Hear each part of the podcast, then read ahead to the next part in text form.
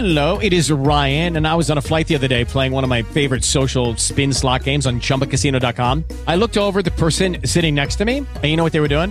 They were also playing Chumba Casino. Coincidence? I think not. Everybody's loving having fun with it. Chumba Casino is home to hundreds of casino style games that you can play for free anytime, anywhere, even at 30,000 feet. So sign up now at chumbacasino.com to claim your free welcome bonus. That's chumbacasino.com and live the Chumba life. No purchase necessary. VGW Group. Void were prohibited by law. See terms and conditions. 18 plus.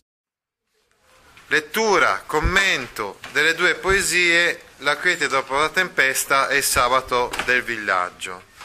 Allora, partiamo da questo assunto, da questa, eh, diciamo così, eh, da questa idea molto chiara nella testa di Giacomo Leopardi, cioè che il piacere non è mai presente, non è mai qualcosa di presente, non è mai qualcosa che possiamo sperimentare nel presente, nel momento presente, nell'oggi, eh, non è qualcosa di duraturo. Oh.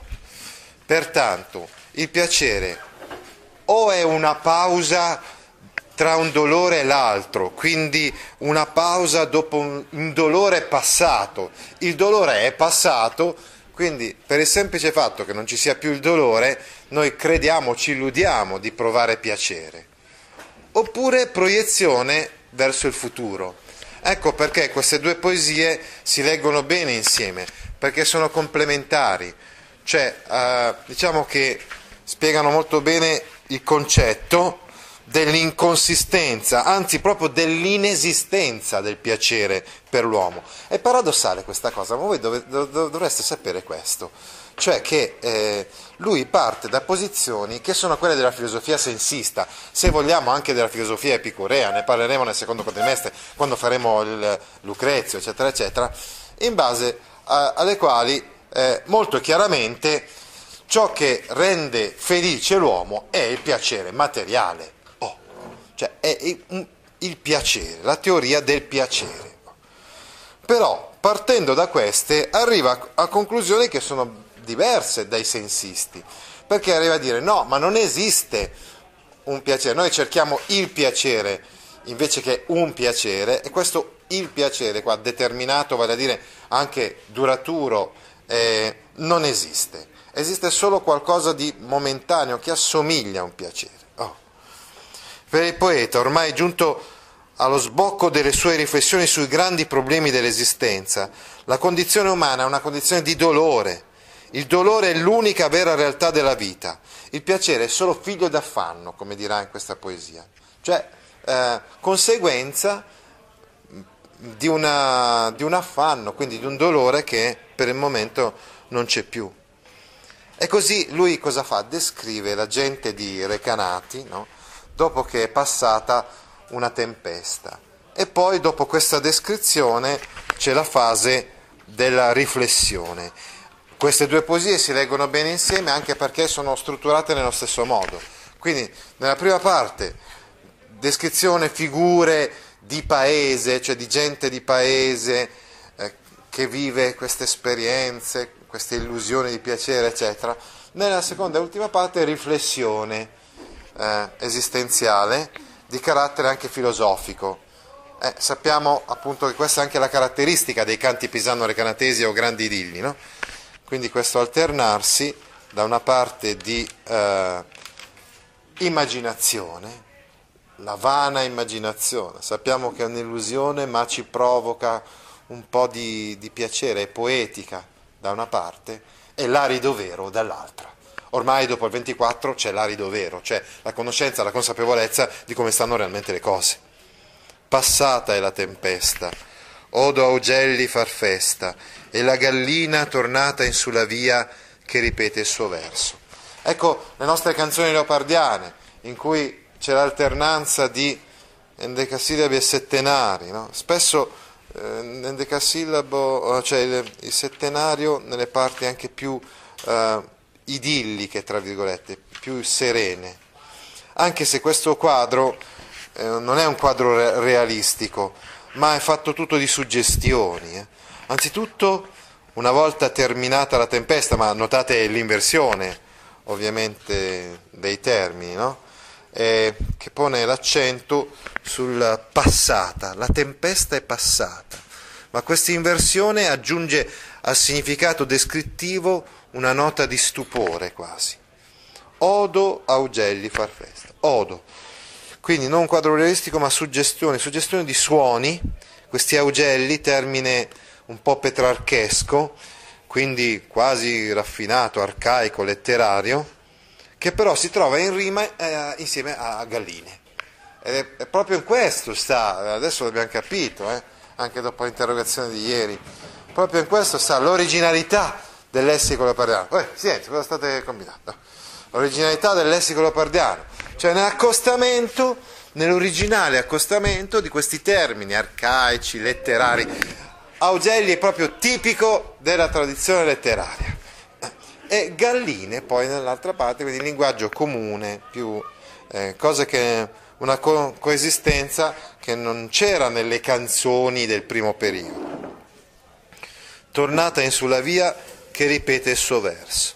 Ecco il sereno rompe là da ponente alla montagna, sgombrasi la campagna e chiaro nella valle il fiume appare. Ecco, prima abbiamo visto una descrizione soprattutto di suoni, quindi eravamo a livello del, a livello del, del senso dell'udito. Adesso invece eh, siamo a livello della, della vista. Eh, e infatti dice, guarda queste vastità spaziali, ma che sono vastità spaziali indeterminate. Ecco, proprio dicevamo che nella poetica dell'indefinito e del vago, tipica de, di Leopardi, occorre non descrivere in modo così puntuale, diciamo fiammingo, so, eh, il paesaggio, ma lasciare una maggiore eh, area di, di, indeterminatezza, quasi leonardesca, no? al paesaggio, lo sfondo. Quindi un sereno, la montagna, la campagna, quindi non meglio determinare, non ci sono nomi, non ci sono descrizioni particolareggiate. No? Comunque, eh, diciamo che appare squarciando delle nuvole dalla parte di ponente verso la montagna il sereno, quindi eh, che, eh, che, compare dopo, dopo, la tempesta. E chiaro nella valle il fiume appare. Notate il chiasmo fra eh, ecco il sereno rompe montagna, sgombrasi campagna, No, non è tanto un chiasmo, no. quindi eh, ho sbagliato, scusate. Parallelismo si chiama. Mm, ecco. Parallelismo è una figura retorica in base alla quale mh, mm, ci sono elementi simmetrici fra di, fra di loro. Rompe la ponente alla montagna, ecco il sereno rompe, sgombrasi la campagna. Eh, senti, scusa, Crosta, e se ti dicessi che eh, il sereno rompe e sgombrasi la campagna un chiasmo, ti fai arrabbiare. allora, allora, quindi ricapitolando, dopo il canto degli uccelli e il verso delle galline, a testimoniare al poeta che il temporale è veramente finito è il ritorno del sereno. Dopo i segnali percepiti con l'orecchio, il canto degli uccelli, il verso delle galline, i segnali percepiti con gli occhi la contemplazione idillica si ampia tra cielo e terra, dilatandosi sino ai monti lontani, alla campagna sgombra di nebbia e alla vallata, in cui si torna a vedere scorrere il fiume. La campagna si libera dal velo di nebbia che l'avvolta durante il temporale e il fiume riappare chiaro nella valle. Ogni cor si rallegra, in ogni lato risorge il romorio, torna il lavoro usato. Quindi tutti sono contenti, dappertutto riprendono i soliti rumori della vita e il ritmo della vita quotidiana e torna anche il lavoro usato, cioè si riprende a lavorare. Anche questo però è stato un po' uh, visto un po' come ambiguo, no? perché sì, è vero, è finita la tempesta, però si lavora. Fassi sull'uscio a prova, eh, scusate, l'artigiano a mirar l'umido cielo con l'opera in man cantando Fassin sull'uscio. Quindi l'artigiano esce a contemplare il cielo che è ancora umido di pioggia, con in mano il lavoro che sta ultimando, che sta facendo, cantando, fassi, si fa sull'uscio. Ecco, notate appunto questa, questo si fa. Ecco. Uh, risorge il romorio è un'allitterazione, ecco sì, perché c'è il, il, suono di R che, eh, che ritorna e suggerisce i rumori che caratterizzano il ritmo della vita nel borgo. E poi la figura dell'artigiano, delineata con pochi tratti in modo fortemente realistico. L'elemento descrittivo che più contribuisce al realismo dell'insieme è costituito dalla precisazione con l'opera in mano. Qua la sintassi è limpida e scorrevole, le frasi sono brevi e piane in questa prima parte della poesia, quindi prevale questa descrizione del sereno. A prova viene fuori la femminetta a cor dell'acqua della novella Piova. Quindi la ragazzina esce a prendere dell'acqua della pioggia appena caduta, la novella Piova, che è stata probabilmente raccolta in appositi recipienti. Notiamo però questo, diciamo, questo core hm, con, che sta per cogliere però, eh. è una specie di, diciamo, di, di forma abbreviata, eh, sincopata di, di cogliere, cogliere, cogliere. Eh, qui c'è l'usanza contadina di raccogliere l'acqua piovana per gli usi domestici e agricoli, che si trasforma in un festoso gioco di donne che reagiscono al timore e poi, come vedremo adesso, fanno a gara nel recuperare i recipienti in cui si è raccolta l'acqua. Alla vivacità della scena contribuisce il diminutivo femminetta, che sembra aggiungere rapidità e anche grazia ai suoi atti. Ecco, notiamo comunque eh, l'utilizzo, ancora una volta, il lessico, quindi eh, di termini un po' arcaici come cor al posto di cogliere e piova al posto di pioggia. E l'erbaiuolo rinnova di sentiero in sentiero il grido giornaliero. Quindi il fruttivendolo, quello che vende la, la verdura, l'erbivendolo, torna a ripetere per le strade il grido con cui ogni giorno annuncia il suo passaggio. Eh, la ricchezza dei richiami fonico-musicali che collegano i due versi, di sentiero in sentiero, il grido giornaliero, suggerisce proprio l'idea del riecheggiare del grido dell'erbivendolo nelle stradine del, del, Vorgo, del, Volgo, eh, del, del borgo. Scusate. Quindi un po' l'eco, risentiamo quasi in questo sentiero, sentiero giornaliero, rima interna, rima al mezzo, rima baciata, sentiamo quasi questo grido del, dell'erbivendolo che vuol vendere appunto la verdura. Ecco il sol che ritorna, ecco sorride, qui c'è un'anafora, ecco, ecco, sorride per i poggi e le ville. Il sole ritorna, il sole sorride. Eh, attenzione, questo sorridere è una metafora. Il ritorno del bel tempo è reso da questo sole che si mette a ridere, quasi a sorridere, c'è una certa musicalità, quasi uno squillante cenno di saluto al sole che ritorna a splendere attraverso eh, i poggi e le ville, cioè sulle colline e sui casolari sparsi, le ville quasi latinismo, diciamo, sono i casolari di campagna. Apre i balconi, apre terrazzi e logge la famiglia Qui invece forse qualcosa di più vicino all'esperienza di Leopardi. Leopardi vive infatti comunque in una casa nobiliare e i nobili hanno la servitù. E qui la servitù è, apre i balconi, apre i terrazzi e, e apre anche i loggiati, i colonnati, insomma, eh, apre le finestre che danno sui, sui balconi, le terrazze e le logge coperte ma la, la cosa interessante è il latinismo famiglia che sta per servitù, eh, nel senso che in latino proprio eh, famiglia spesso veniva usato, familiares per esempio veniva usato per diciamo, il servo di casa, la gente di casa, ecco. Adesso non ci sono più i servi, no? però quelli, diciamo, i maggiordomi, chiamiamoli così. E dalla via corrente o di lontano tintinnio di sonagli quindi dalla, dalla strada intanto ascolti il tintinnio onomatopea, tintinnio, eh, il tintinnio de, dei sonagli, il caro stride del passeggero che il suo cammin ripiglia, eh, eh, il, il, carro quindi dalla strada rotabile si odono il rumore del sonagliere dei cavalli è lo stridio della carrozza del viandante, che dopo la sosta resa necessaria dal temporale riprende il viaggio. Anche la carrozza riprende. L'ultima notazione, l'ultimo personaggio di questa galleria di figurine paesane ci portano lontano dal piccolo borgo. Sono oggetto soltanto di percezione uditiva, odi, odi, odi lontano, eh?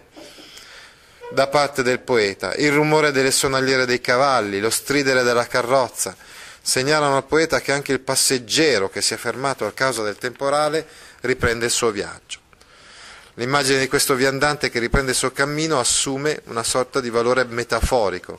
La ripresa del viaggio, del viaggio è facile immagine della ripresa della fatica della vita comunque.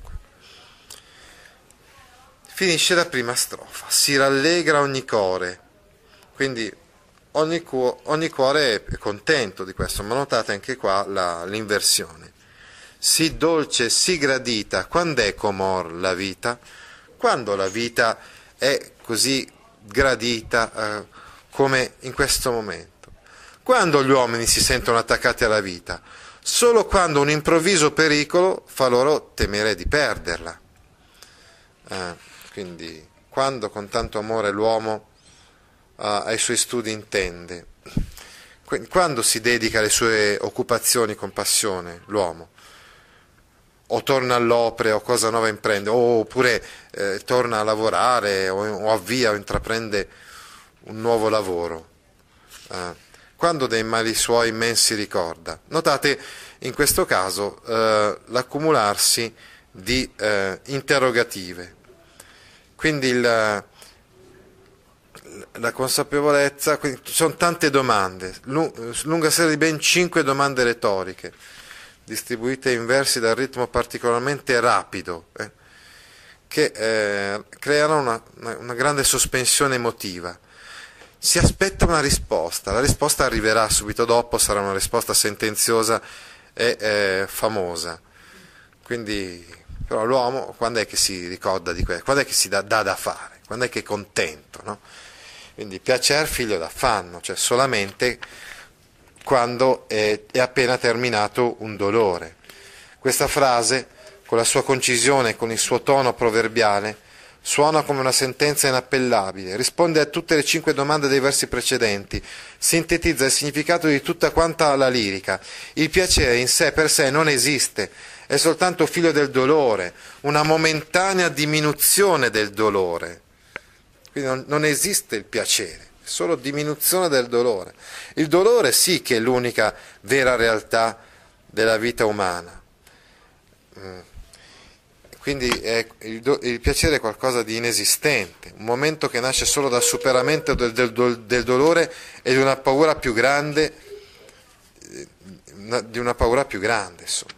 Gioia vana, eh, quindi gioia vana, una gioia inconsistente che è frutto del passato timore, che viene in conseguenza del, del timore che è appena passato. Onde si scosse e paventò la morte chi la vita aborria. Proviamo a pensare adesso ad una persona, chi la vita aborria, ad una persona per esempio che è sul punto di suicidarsi, che non ha più senso perché la vita è piena di dolore, è piena di affanno e quindi sarebbe forse conseguenza naturale di questo togliersi questa vita. Quindi chi la vita aborria però si scosse, cioè mm, quasi in modo istintivo e quindi poco consapevole e poco razionale, si scosse e paventò la morte.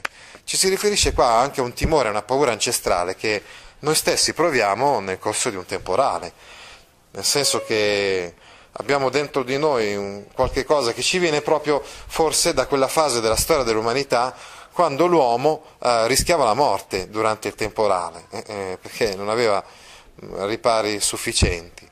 Abbiamo quindi dentro di noi questa paura, per cui quasi un istinto di sopravvivenza, una volta terminato il temporale, noi ci riattacchiamo alla vita. E persino chi aveva concepito l'idea del suicidio, no? Uh, si scuote quindi eh, per timore della morte. Onde in lungo tormento, fredde, tacite smorte, sudar le genti e palpitar, vedendo mossi alle nostre offese, folgori nembi e vento. Eccola la realtà. La realtà è quella del dolore, è quella della natura che è imperversa contro l'uomo, che fa guerra all'uomo. Noi per un attimo ce ne dimentichiamo quando, quando finisce il temporale, ma dobbiamo ricordarcene sempre. Ecco che cosa è successo. Onde in lungo tormento, ecco, la descrizione degli uomini che di fronte agli elementi scatenati della natura sudano e palpitano in un lungo tormento, pallidi, silenziosi e raggelati dalla paura, le genti fredde, tacite e smorte, una sorta di, di climax, asindeto anche, no? quindi aggettivi giustapposti mh, mm, senza alcun collegamento grammaticale, questo fredde, tacite smorte. No? Eh, il, il, verso 38, persino esagerati quanto a significato. Eh? Ma dobbiamo ricordarci quindi di, quel, di quella paura che abbiamo, che abbiamo uh, provato durante, eh, durante il, il, temporale. Onde da lontano. Eh, notiamo anche la ripetizione dell'onde, eh? onde si scosse, onde in lungo tormento. Il tormento è lungo, il dolore è lungo, mentre il piacere è breve. Eh? Le, le genti, tutte quante le persone, hanno provato sensazione di angoscia mh, mm, mentre c'era il temporale, hanno sudato, eh? quindi eh, notiamo anche questo termine, sudare e palpitar, che sono anche abbastanza musicali, ma che stanno a indicare proprio il senso di, di angoscia, gli uomini che sudano e palpitano, forme sincopate di uso poetico al posto di sudarono e palpitarono. Ah, infatti ricordiamoci che sono eh, plurali, cioè le genti sudar vuol dire le genti sudarono e palpitar palpitarono.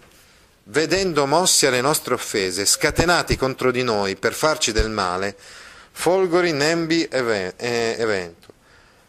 Un'altra eh, sequenza, un nuovo terzetto, questa volta un terzetto di sostantivi, prima un terzetto di aggettivi, adesso un terzetto di sostantivi, altro asindeto, una sequenza che sta a indicare proprio come la natura è come un generale che scatena contro di noi tutte quante le sue armi.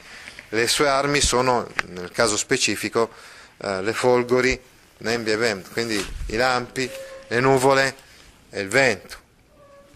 E poi abbiamo l'ultima strofa, particolarmente sarcastica, un'ironia che si trasforma in sarcasmo.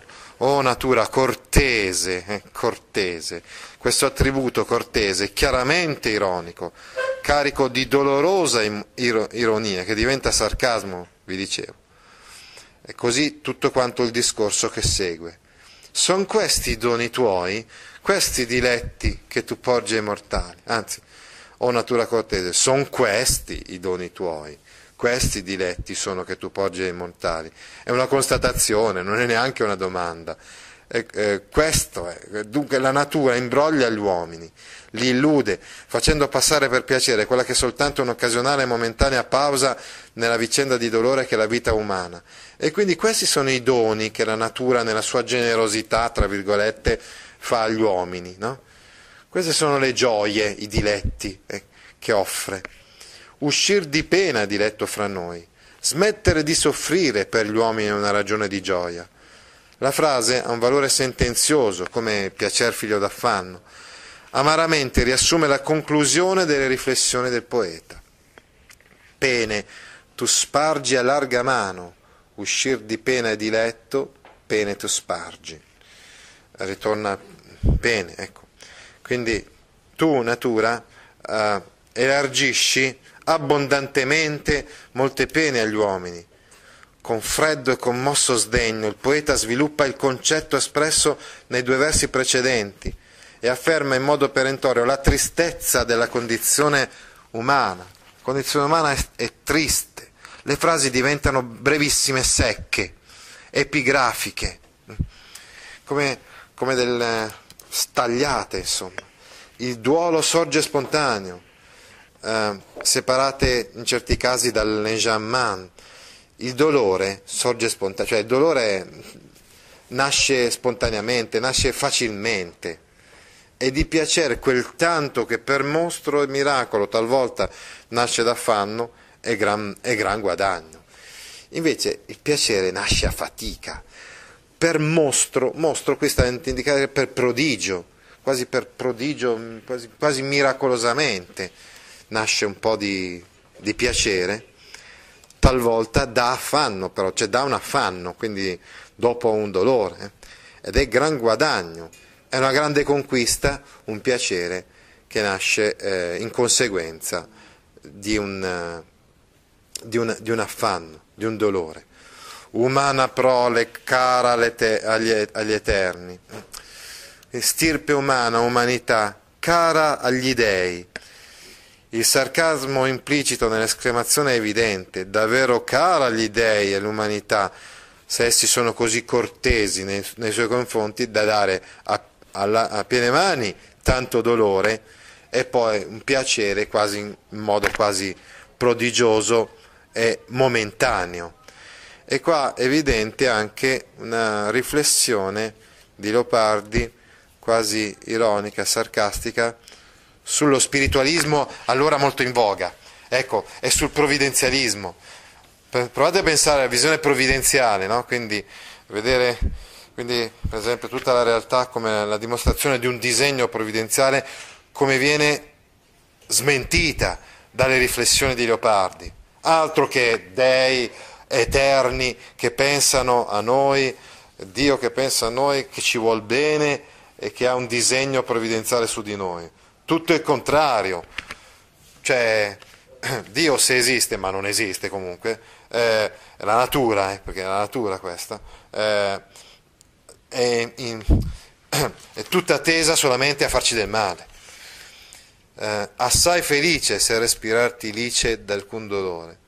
Quindi l'umana prole, l'umanità, può considerarsi felice se le è concesso, se è possibile, respirare da alcun dolore, cioè tirare il fiato, avere un po' di riposo dopo qualche dolore ma notate il latinismo lice, lic, da licet, eh, impersonale, che come ben sapete eh, vuol dire appunto essere permesso, essere concesso. Quindi possiamo, possiamo considerarci eh, soddisfatti se possiamo per un attimo avere un po' di pausa. Beata, ma la felicità piena, la fortuna, la felicità piena, l'uomo eh, se la concede solo se la morte viene a porre fine per sempre a tutti i suoi dolori. Beata l'umana prole, l'umanità, se te d'ogni dolor morte risana. Se la morte ti guarisce d'ogni dolore, portandoti via definitivamente da questa vita di, di sofferenze. Eh, come vedete termina con riflessioni molto amare eh, la, questa poesia che era invece iniziata in modo quasi idillico, un'apostrofe, quindi un dialogo con un personaggio della natura. Abbiamo visto anche in, a Silvio, no? O natura, natura, eh? Vi ricordate in, a Silvio? Eh, insomma, spesso quindi termina, cioè questa parte filosofica, insomma, rappresenta proprio il disincanto e l'amarezza del sarcasmo. Passiamo invece adesso al sabato del villaggio. La donzelletta vien dalla campagna in su calar del sole col suo fascio dell'erba e reca in mano un mazzolin di rose e di viole, onde siccome suole ornare ella s'appresta, di mani al dì di festa il petto e il crine. Come nella quiete dopo la tempesta, anche nel sabato del villaggio Leopardi affronta il grande tema della felicità umana. Nel borgo dove il poeta vive, come in ogni paese del mondo, il sabato ci si lascia prendere da un inconsueto fervore in attesa della festa dell'indomani. È il caso, per esempio, di questa ragazza, di questa ragazzina che eh, viene, torna dal lavoro dei campi, viene dalla campagna, in sul calar del sole verso il tramonto, verso il tramonto di sabato. Dovete sapere anche che per i cristiani la festa incomincia già il sabato, tant'è vero che ancora oggi insomma, cioè, si può andare alla messa prefestiva perché sabato sera è già considerato festa, verso il tramonto, no? col suo fascio dell'erba, tutta l'erba che ha raccolto per le capre e per i conigli. Eh, un mazzolin di rose e di, viole, e di viole. Porta con sé un mazzo di, di fiori, insomma. E questa ragazza, questa ragazzina è spensierata, come Silvia all'inizio della giovinezza, prima di andare incontro alla malattia. Eh, e ha con sé un mazzo di, di fiori, esattamente come Matelda nel paradiso terrestre di Dante narrato alla fine del Purgatorio, o come in un poema di Poliziano. Però eh, Pascoli, quando legge di questo mazzolin di rose e di, di viole, si inalbera, cioè lo critica moltissimo, critica molto Leopardi. Anzi, prende questo verso proprio come un esempio dei letterati che sono approssimativi nella descrizione della flora, della fauna. Eh, però questo è tutto invece eh, per Leopardi eh, è tutto orchestrato bene, in quanto corrisponde proprio, è una dimostrazione della sua poetica del vago e dell'indefinito.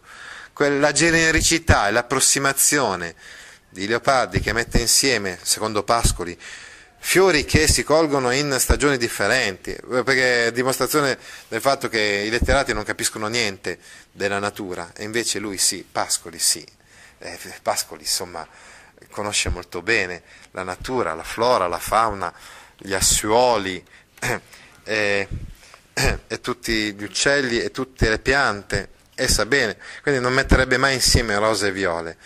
Ma Leopardi lo fa apposta, proprio questa genericità che Pascoli gli incolpa è invece tipica della, della poetica del vago e dell'indefinito.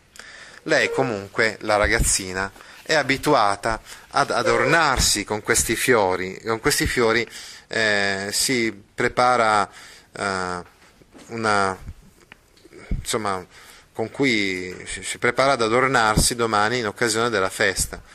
Eh, il seno, i capelli, il petto, il crine, eh, il giorno di festa, il giorno appresso, domani. Siede con le vicine sulla scala a filar la vecchierella, incontro là dove si perde il giorno, e novellando vien del suo buon tempo, quando ai dì della festa ella sornava, ed ancora sana e snella solea danzar la sera, intra di quei che ebbe compagni dell'età più bella. Ecco, ci sono due figure femminili all'inizio di questa poesia. Uh, la giovinetta è contrapposta alla uh, vecchierella, quindi uh, la vecchia siede, mentre la giovinetta è tutta dinamica, viene, si può dire, correndo dalla campagna, eh? e invece la, la vecchierella siede e al contrario della vitalità della donzelletta, la staticità della vecchierella che siede sulla scala esterna della casa, incontro là dove si perde il giorno, verso il punto del, in cui il sole sta per tramontare, quasi metaforicamente, eh, cioè metafora anche della sua stessa vecchiaia, insomma, del fatto che sta andando anche lei insomma, verso la fine del, della sua giornata, della, della sua vita.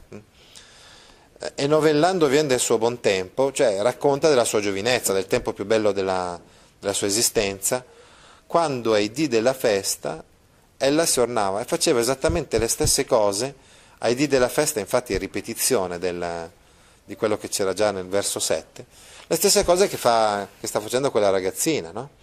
Eh, il suo buon tempo riprende un po' il domani, no? del, del verso numero 7, di mani e buon tempo. Insomma, anche lei era abituata ad adornarsi quando era giovane, si, met, si faceva bella, si metteva elegante, e ancora sana e snella solea danzare la sera, quindi ancora quando era giovane, sala, snella, era solita mettersi a ballare eh, la sera, intra di quei che ebbe compagni dell'età più bella, in mezzo a quelli che erano giovani come, eh, come lei. La descrizione è finemente realistica e dipinge con pochi ma precisi tratti un quadretto di vita paesana, le vecchine che se ne stanno sedute insieme davanti a casa a chiacchierare, a filar la lana, a godersi l'ultimo raggio di sole prima del tramonto. Quindi la donzelletta è tutta protesa verso il futuro, verso il domani, no? verso il, do, il, dimani, domani. Mentre invece al contrario la, la, vecchia è tutta rivolta al passato. Quindi vedendo la giovane prende a raccontare alle sue vicine quando era giovane lei, nei giorni di festa si faceva bella e ballava insieme ai suoi coetanei. Eh, quindi abbiamo notato quindi questa contrapposizione fra eh, il futuro, la proiezione verso il futuro della ragazzina e invece verso il passato della vecchierella. Insomma, comunque già velatamente ci stiamo avvicinando al tema e il tema è sempre solito, il piacere non è mai presente, il piacere o è proiezione verso il futuro o è ricordo del passato. Già tutta l'aria in bruna, torna azzurro e sereno, e torna all'ombre giù da colli e da tetti, al biancheggiar della recente luna. Anche qua abbiamo una descrizione paesaggistica molto indefinita, molto vaga, esattamente come quella dell'inizio della quiete dopo la tempesta. Eh, ci sono anche eh, qua delle reminiscenze eh, di carattere letterario. Infatti aveva scritto nella sua poesia numero 50 del canzoniere Petrarca, discende dagli altissimi monti maggior l'ombra, mentre Virgilio, alla fine della prima bucolica, et iam summa procul villarum culmina fumant, maioresque cadunt altis de montibus umbre e già di lontano fumano i comignoli dei casolari e più lunghe cadono le ombre degli alti monti. Titiro e Meribeo stanno ritornando verso casa e uno dei due dice all'amico, eh, fa notare insomma, che ormai è ora di, di ritirarsi eh, e quindi di andare verso casa, perché, perché appunto ormai le ombre diventano sempre più lunghe. E così questa descrizione, no? Del, del paesaggio. Tutta l'aria in bruna, il sereno ritorna azzurro. Ormai diventa buio il cielo, che dopo il tramonto si era fatto chiaro e si fa adesso azzurro cupo, non più chiaro, e torna l'ombre giù da coglie e da tetti al biancheggiare della recente luna. Per effetto della luna appena sorta, che diffonde intorno la sua luce pallida e biancastra, le ombre delle colline e delle case, che al tramonto del sole erano scomparse, tornano a disegnarsi per terra.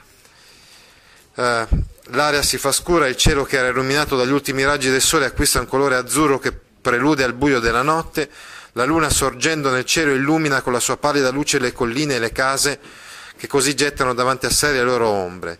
Il cambiamento dell'ora, quindi il cambiamento della scena, sono descritti con puntuale precisione, beh, puntuale fino a un certo punto, perché abbiamo detto che comunque è sempre abbastanza vaga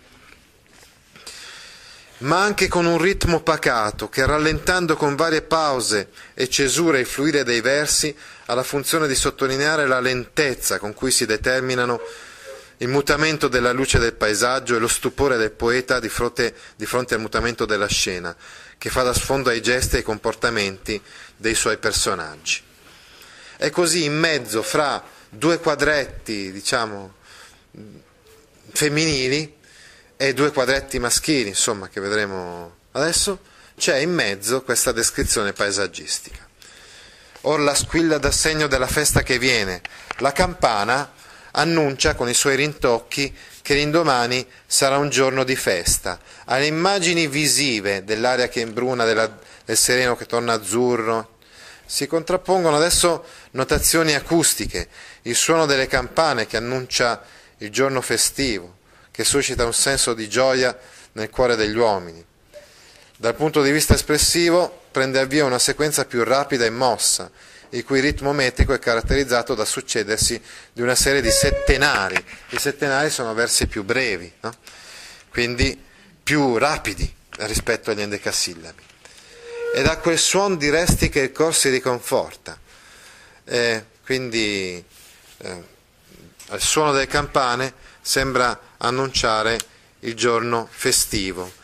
Quel diresti però costituisce un primo intervento diretto del poeta nella vicenda umana che sta raccontando, quasi una confessione del fatto che anch'egli emotivamente è coinvolto nell'atmosfera di trepida attesa che anima i suoi, i suoi compaesani. Anche in lui quel suono di campane suscita gioia.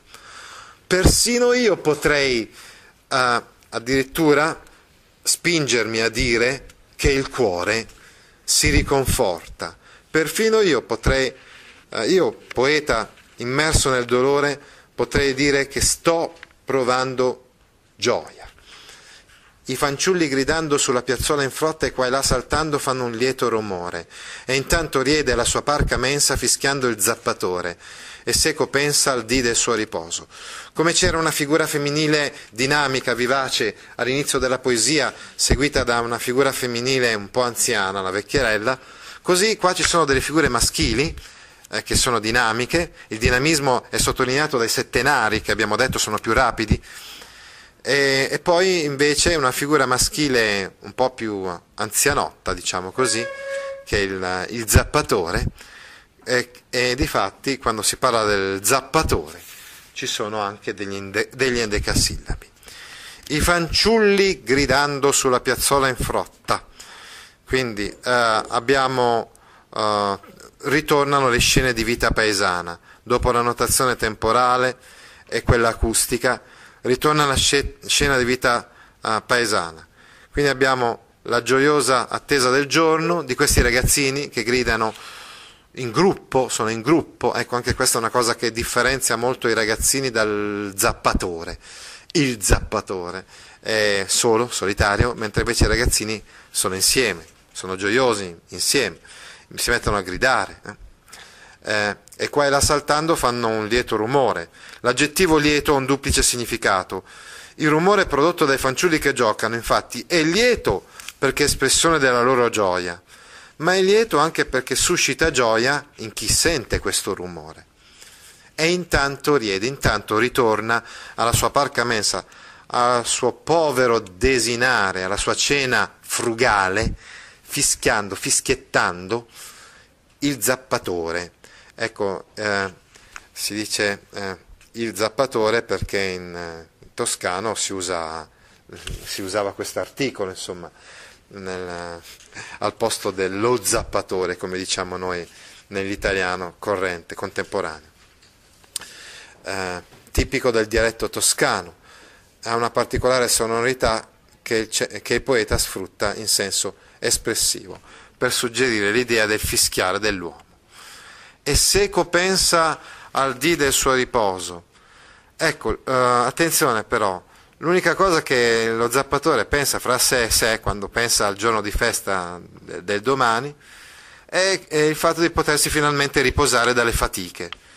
Quindi in questa figura dello zappatore prevale un po' una sfumatura di tristezza, sia perché la sua cena è molto povera, sia perché lui fatica tutta quanta la settimana e quindi per lui la domenica è solamente un momento finalmente di riposo, dopo la fatica settimanale.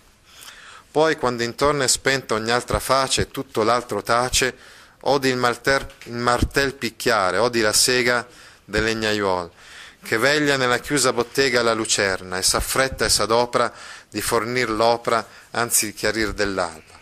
Ma guarda un po', ma pensa a te, c'è ancora qualcuno che sta lavorando per potersi permettere il lusso di riposare il giorno di festa. Il falegname deve lavorare anche la sera del sabato, anche la notte del sabato. Infatti, quando è spenta ogni altra face, quando è spenta ogni altra luce, ma notiamo il latinismo, face da fax facis, fiaccola, è un latinismo, e tutto l'altro tace, non si sente alcun altro rumore, ma notiamo la rima anche, odi il malter picchiare, odi la sega. Eh? Quindi eh, notiamo la rima baciata appunto fra face e tace, che salda i due versi consecutivi e suggerisce l'idea della mancanza di luci e mancanza di rumori, la quiete notturna, lì a quel punto odi e odi, odi, odi, anafora, ripetizione di questa forma verbale, che sottolinea l'effetto di rottura la percezione dei rumori del falegname eh, rispetto al silenzio dominante. Odi il martel picchiare, odi la sega del legnaiuolo che veglia. Il falegname è ancora sveglio nella chiusa bottega. La sua bottega è ormai chiusa da tempo, nessuno più viene da lui a chiedergli di fare qualcosa o di comprare qualcosa, no?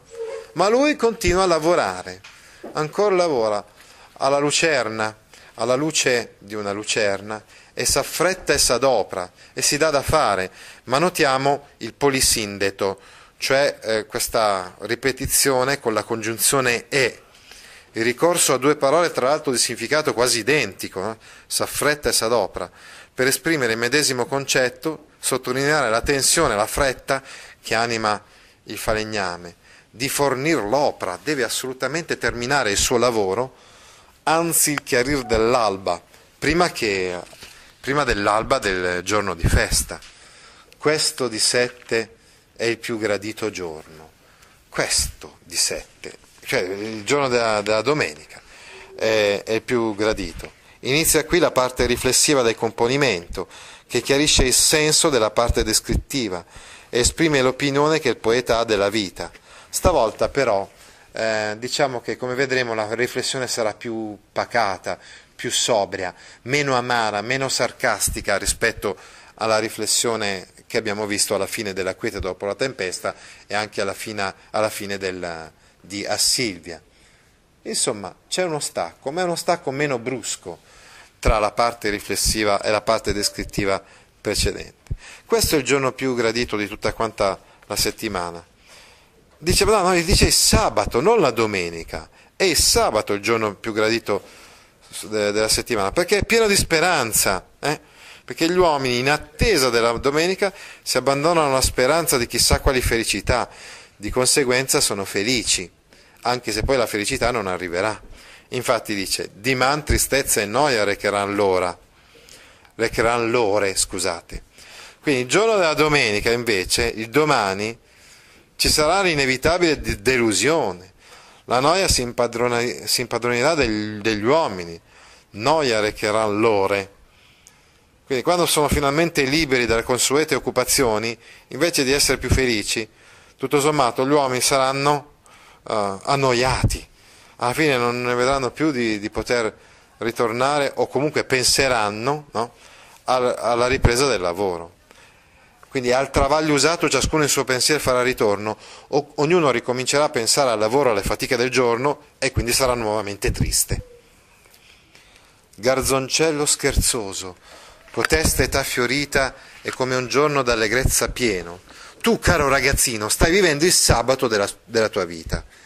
Vivi la tua vita spensieratamente, come un gioco, ma notate l'utilizzo del termine garzongello, eh? quindi questo, questo, termine un po' quasi un vezzeggiativo, eh? Eh, un nome tra letterario e ironico, no? quindi che, che indica proprio la bonarietà con la quale si rivolge a lui eh, il, il poeta. Prima ha fatto delle anastrofi, quindi si è rivolto alla fine delle sue poesie alla speranza e alla natura, in modo molto ironico e sarcastico. Stavolta qui invece è più compiacente, è più bonario, no? e dice questa età fiorita, insomma questa tua giovinezza, eh? è come un giorno d'allegrezza pieno, è un giorno pieno di gioia, giorno chiaro, sereno, un giorno luminoso, sereno, che precorre alla festa di, di tua vita, quindi che precede la giovinezza e precede la maturità. Quindi tu stai vivendo il sabato e aspetti con ansia che arrivi la domenica. Ma goditi il sabato, godiamoci il sabato fin tanto che c'è sto benedetto giorno del sabato. Ecco. E poi dopo dopo ci penseremo. Quindi, eh, tu aspetti con ansia l'età in cui speri di realizzare tutto ciò che adesso sogni, eh? che precorre alla festa di tua vita, quindi hai delle attese rispetto al futuro. Ma godi, fanciullo mio, quindi goditi invece la vita, questa, goditi questa tua condizione, questa tua condizione gioiosa eh? stagione lieta e cotesta, cioè la tua condizione felice, l'età particolarmente gioiosa della fanciullezza, della giovinezza. Eh? Altro dirti non vo. Ecco, è molto, molto espressivo proprio questa reticenza. Probabilmente il poeta avrebbe potuto dire ben altre terribili verità a questo garzongello per metterlo in guardia dal desiderare che, che l'età adulta venga in fretta, ma preferisce tacere, limitarsi a, ri- a ricordargli che non deve provare dolore se questa età che egli immagina come l'epoca di maturità, epoca felice, tarda a giungere. Non bisogna essere, eh, bisogna essere apprensivi, ansiosi, bisogna aspettare e bisogna godersi la vita fin tanto che c'è la giovinezza. Ma in realtà, proprio mentre afferma di non voler dir niente di più, il poeta dice molto più di quello che di fatto dice. Attraverso questa reticenza fa capire che poi le, la, la maturità, eccetera, non è altro se non una grande delusione. Ma la tua festa, canco tardi a venire, non ti sia grave, non ti faccia soffrire il fatto che la giovinezza e l'età adulta tardano ad arrivare. Perché? Perché non sarà poi gran, eh, questa grande felicità così come tu la immagini. E allora abbiamo le, le, la rima in antitesi. A stato soave si contrappone in rima grave, soave a grave.